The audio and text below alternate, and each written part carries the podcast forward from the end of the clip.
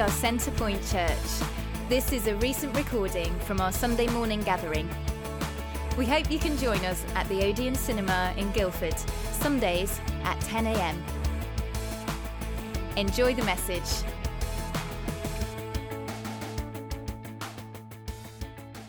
That's good. Right, we're going to be working through our series um, in uh, 1 Corinthians, uh, Church as God Intended. But just before I start that, I just want to uh, bring your attention one more notice. Um, we're getting in gear, ready for Christmas. I know some of you are getting excited. I've seen one house already that has uh, Christmas lights. Uh, yeah, if you head to Wood Street, you'll see it. Um, and uh, we are on the 9th of December, we're going to be doing an outreach. Okay, so Sunday the 9th, after church, we're going to have lunch all together at the YMCA, uh, bring and share lunch. And then we're going to go out and advertise our Christmas services on the 16th and our Super Sunday on the 23rd of December. And um, also, we're just going to advertise that there is a church that meets at the cinema we want Guildford to know that there's a church at the cinema. And so we're going to be doing a real big push on the 9th of December. So I want to encourage you to put it in your diaries. We want to go out as a church. We want a big number. We want a big presence on the high street. And we're going to be singing carols, doing face painting, giving out balloons, all sorts. Uh, to ultimately make Jesus famous in Guildford. So put that in your diary. Right, 1 Corinthians. So we're in uh, chapter 8 uh, this morning. And it's, it's quite a highly charged morning, I think been Remembrance Sunday and everything that we've been singing about this morning about the love of God and about Jesus giving his life for us. Actually, on Remembrance Sunday, it resonates in our hearts because we know the sacrifice that Jesus made for us. And uh, no greater love than this, than someone that gives their life for a friend. We know Jesus gave his life for those who despised him and mocked him and so it, it evokes emotion in our hearts, doesn't it? When we think about those who give their life for another, we're reminded of what Jesus has done for us. And so it's, it's a poignant morning, and um, you'll be quite intrigued that we're actually going to find our way to that point by looking a little bit about meat. And um, you're I'm sure, a little intrigued about how we're going to do that. Um, but this passage in um, 1 Corinthians 8 is all about uh, meat that was, well, animals that were sacrificed to idols. And uh, this, is, uh, this has become quite a divisive thing in the Corinthian church because you had two different camps you had one camp that f- thought, you know what, it's actually fine to eat meat that had been once sacrificed to, uh, to idols because there's only one God. We know that God. So it's fine. But you had another camp that actually were like not sure about this. Actually, they wanted to run quite far away from it because they were like, well, it's been sacrificed to idols. We don't agree with that. And particularly for new Christians at that time that were new in their faith, actually it reminded them of their past and they weren't comfortable with eating meat that had been sacrificed.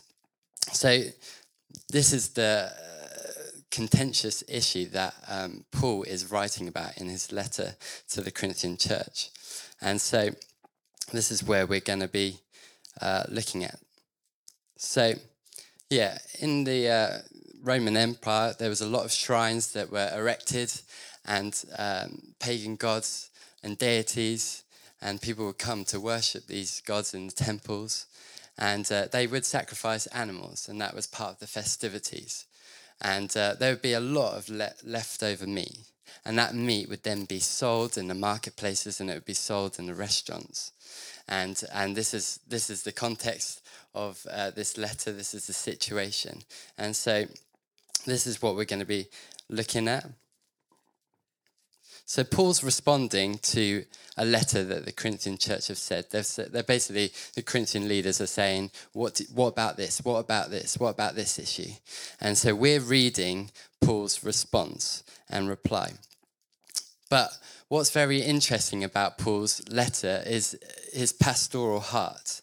Paul doesn't just give a definitive answer, he doesn't just say yes, no he actually goes beyond that and he's wanting actually to teach.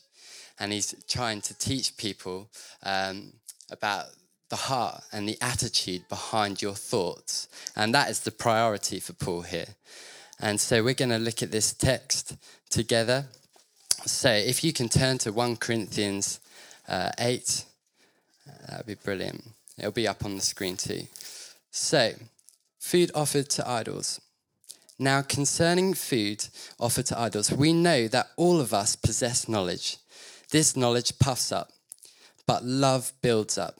If anyone imagines that he knows something, he does not yet know as he ought to know.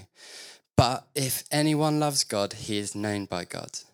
Therefore, as to the eating of food offered to idols, we know that an idol has no real existence and that there is no God but one.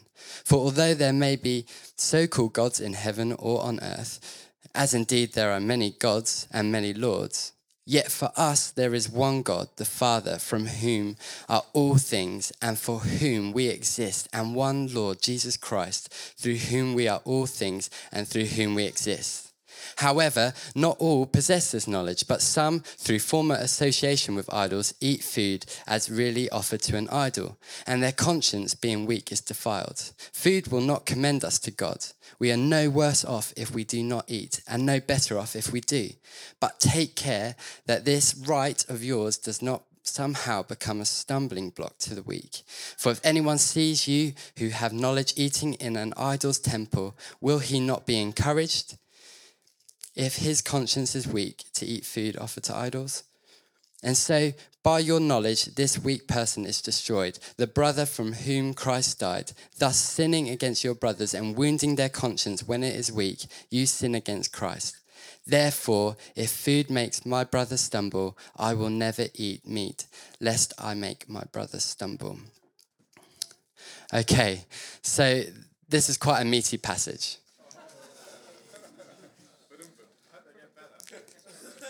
No, that's my only one. That's all you're getting. But it, it's a challenging passage because the root of it actually deals with our pride. It deals with our heart, and we know that God is all about the heart. It deals with relationships within the church. Being part of a church is, is, is like being part of a wider family, and, and naturally, with families, sometimes they can, they can become strained. Relationships can be strained over, over issues, there can be pressure and, and there can be potential for division and potential for wounded hearts. But this is also quite a challenging passage because it's, it's quite difficult to discern the meaning from it. It requires us to really delve into the context of the letter. So we know that it's the Corinthian church that have written a letter to Paul, and this is Paul's response. But sometimes uh, in these verses, Paul actually uh, makes a statement which the Corinthians. So he's quoting what the Corinthian leaders said. And on first glance, it can look like Paul saying this, and you kind of read it and you think, well, I know the Bible's infallible, but that doesn't quite make sense. But then we realize actually Paul's quoting someone else, and then it does make a lot more sense.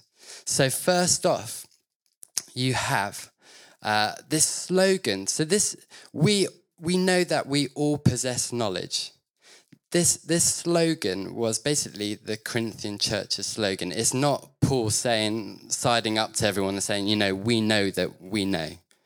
We know, we know. He's actually quoting them. And he's, he's kind of quoting what their tagline was at, the, at this particular time. It was basically the Corinthian church saying that we have superior knowledge. And there's an arrogance to this, to this tone, this, this statement and it, it's not an is, isolated incident. It's kind of quite um, uh, revealing, really, of their attitude, and it's quite prevalent in the church at the time.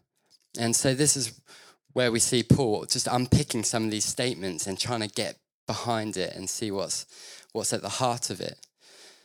Just to give you an idea, it's, it's kind of like Centrepoint having having a, a slogan, you know, people who think and do things right or Centrepoint Church getting it right since 2004. now, if we had that as a tagline, or even if we acted in a manner that suggested that was our tagline, it wouldn't be very appealing. And in fact, it would be quite detrimental to what we're trying to build. And it would detach ourselves from, from the community that we so long to serve. It would be putting a barrier between us and those outside the church. So sometimes we can put barriers up between us within the church, and sometimes we can put barriers from those who aren't in the church. You know, you probably sometimes heard people say, you know, I can't be a Christian. I'd never be, I'd never be good enough. I can't, I'm not good enough to be a Christian. And, and that's got to ring alarm bells when we hear that because that means that they're hearing something from us as a church, as the Big C church, which isn't helpful. And maybe it is inadvertently one of these slogans that says, We possess the knowledge. We are superior.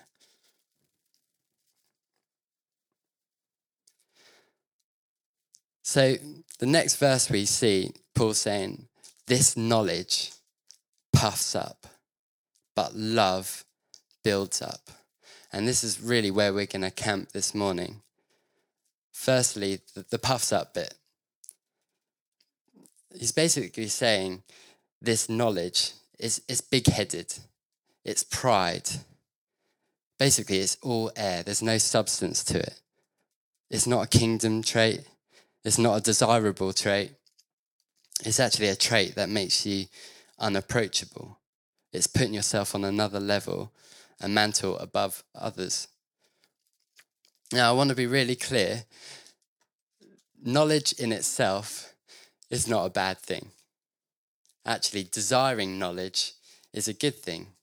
Desiring knowledge about who God is and wanting to go deep in your relationship is, a, is an amazing thing, is a great thing. Studying who God is. But it's all about the motive. What is behind the motive? You'll know the saying, knowledge is power. I want to put it to you, actually, for us, it's knowledge is reverence. Paul enforces this point by saying, verse 2 if anyone imagines that he knows something, he does not yet know as he ought to know. So he's really putting this attitude in place, this arrogant attitude, using the word imagines. He's saying you can't know everything. And don't make these statements like you do. There needs to be humility in these matters. We can read this passage though, and, and when it's something like worshipping idols and sacrificing animals to God, it's so alien to us in this culture and in this, in this day. And we can almost read some of these passages sometimes and just dismiss it as not being something that's relevant to us.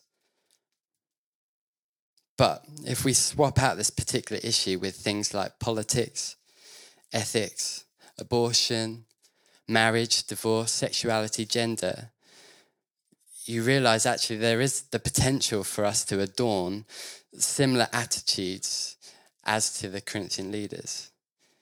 We can cast judgment on those who, whose views are differ from us, who are different from us, and not in a respectful manner. Now, I want to be clear we should hold on to our convictions about what the Bible does say on these issues. You know, we see Paul saying in verse 6 Yet for us there is one God, the Father, from whom are all things and for whom we exist, and one Lord Jesus Christ, through whom are all things and through whom we exist. So he is saying, Yeah, I agree with you. There is one God. So actually, in a way, it doesn't matter. But he's saying, What about your hearts in this? Why are you approaching it in this manner? Love your brothers and sisters, build them up love those who are outside of the church, look to build them up.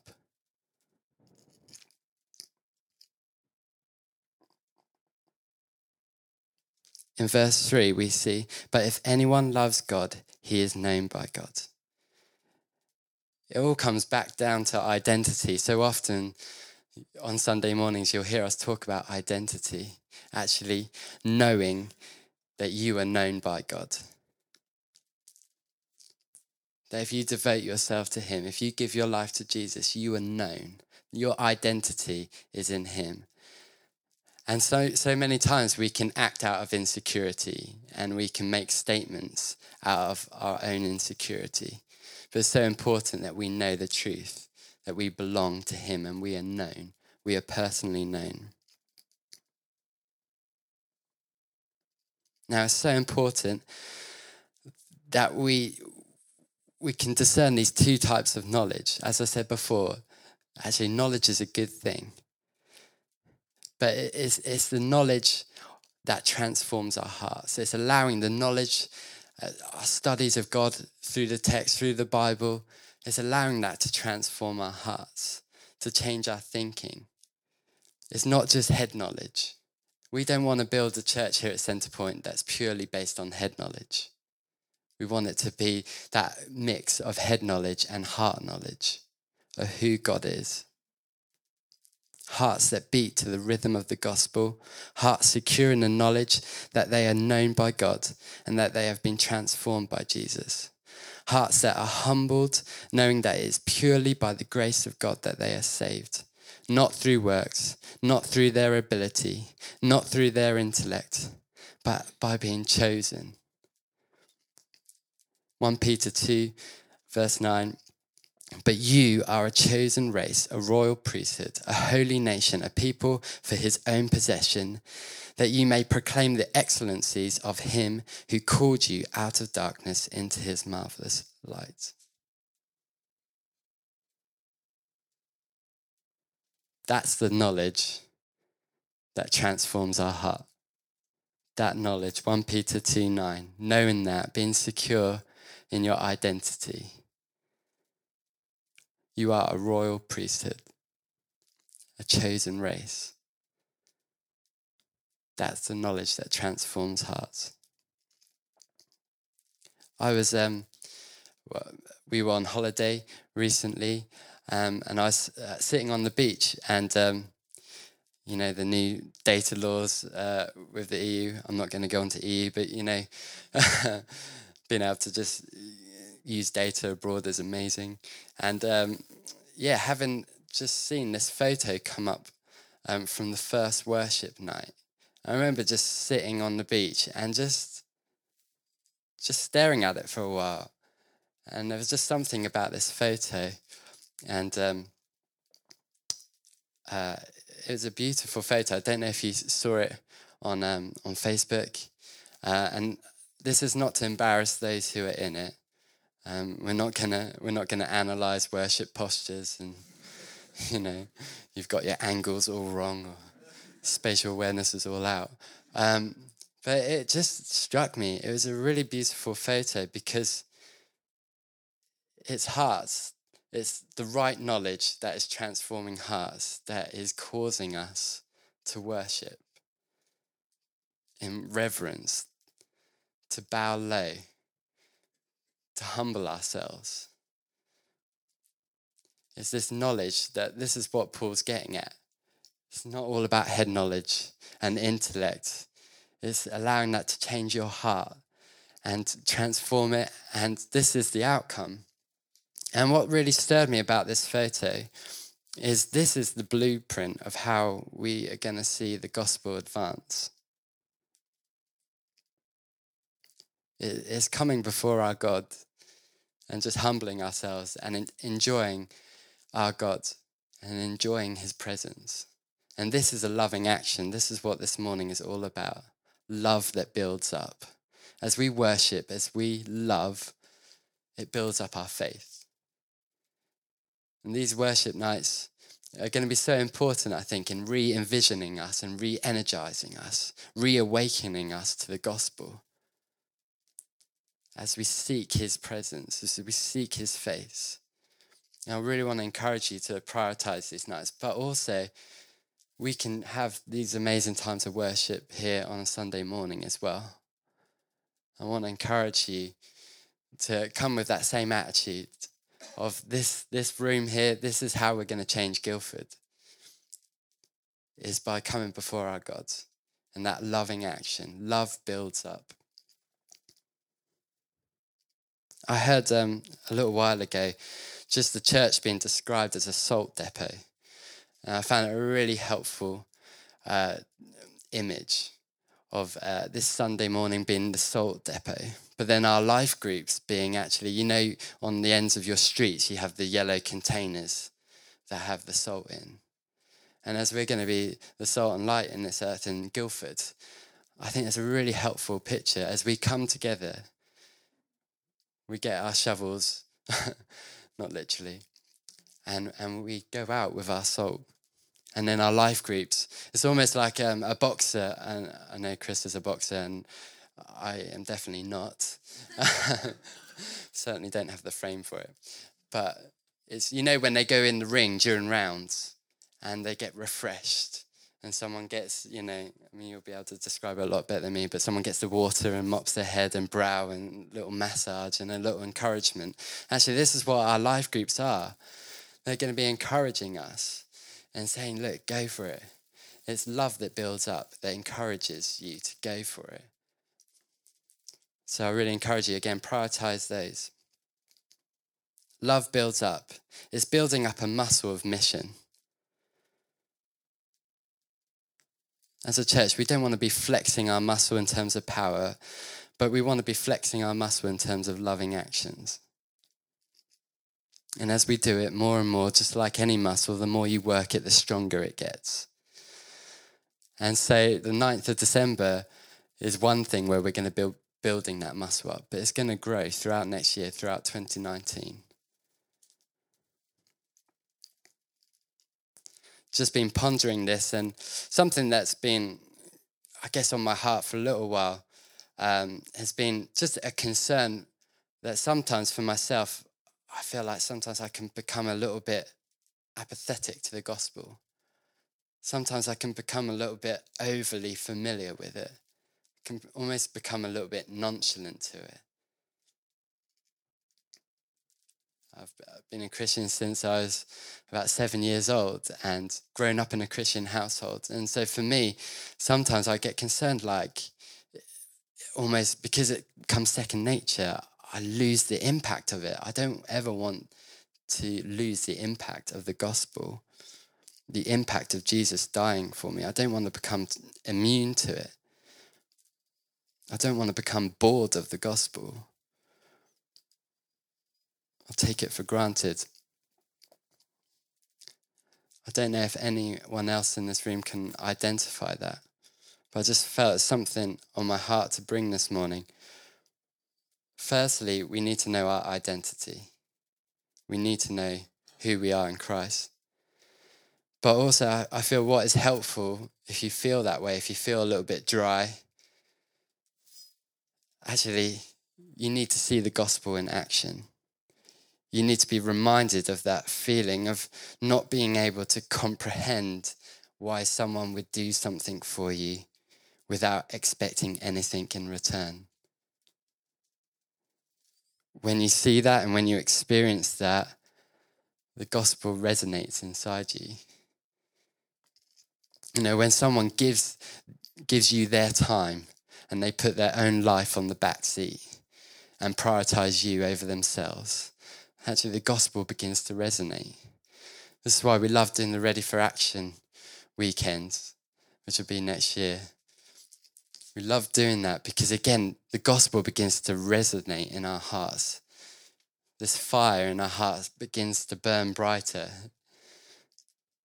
as we see the gospel in action. And this is why this Sunday is so poignant because it resonates. The gospel resonates when we see someone sacrifice on another's behalf. Being totally reckless. We sang that song this morning. Not just totally disregarding their own safety for someone else, their own comfort, and putting themselves in harm's way. It just evokes, kind of it reminds us of the power of the gospel. And it reminds you of what Jesus has done for you that he loves you so much that he gave you his that he gave his life for you.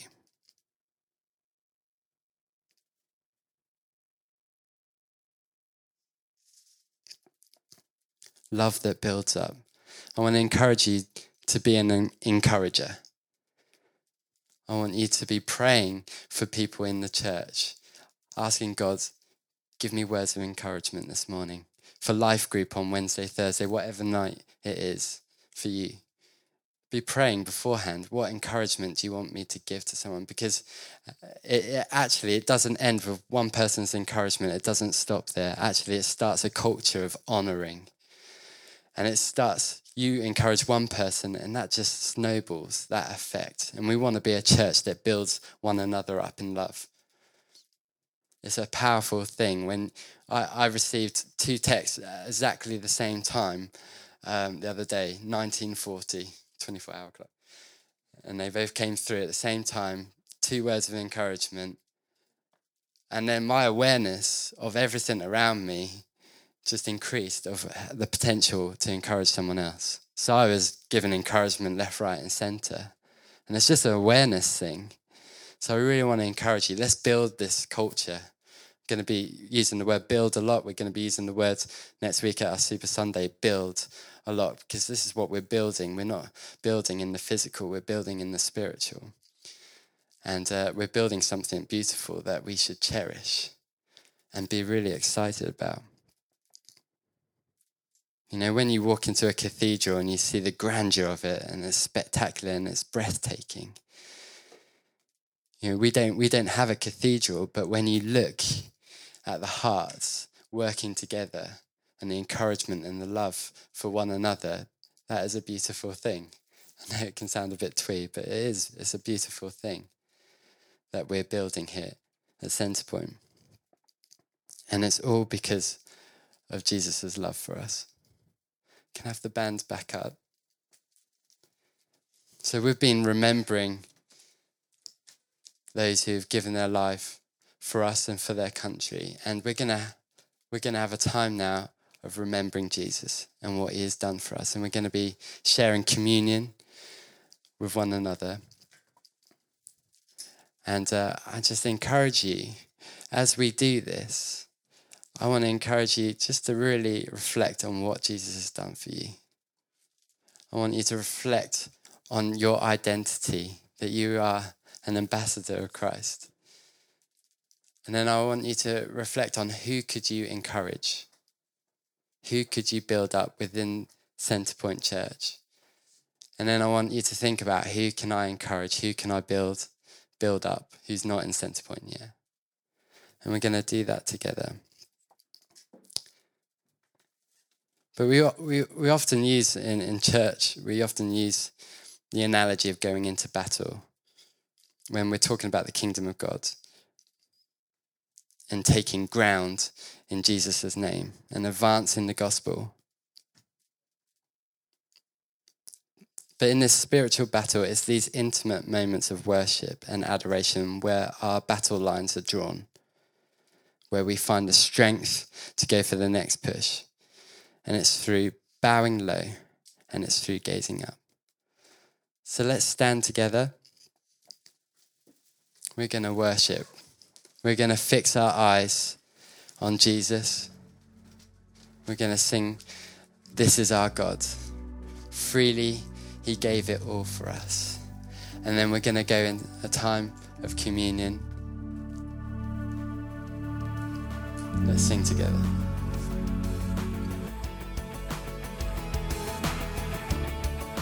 Thanks for listening. Please do come and visit us. Sundays, 10am at the Odeon Cinema in Guildford. We look forward to seeing you.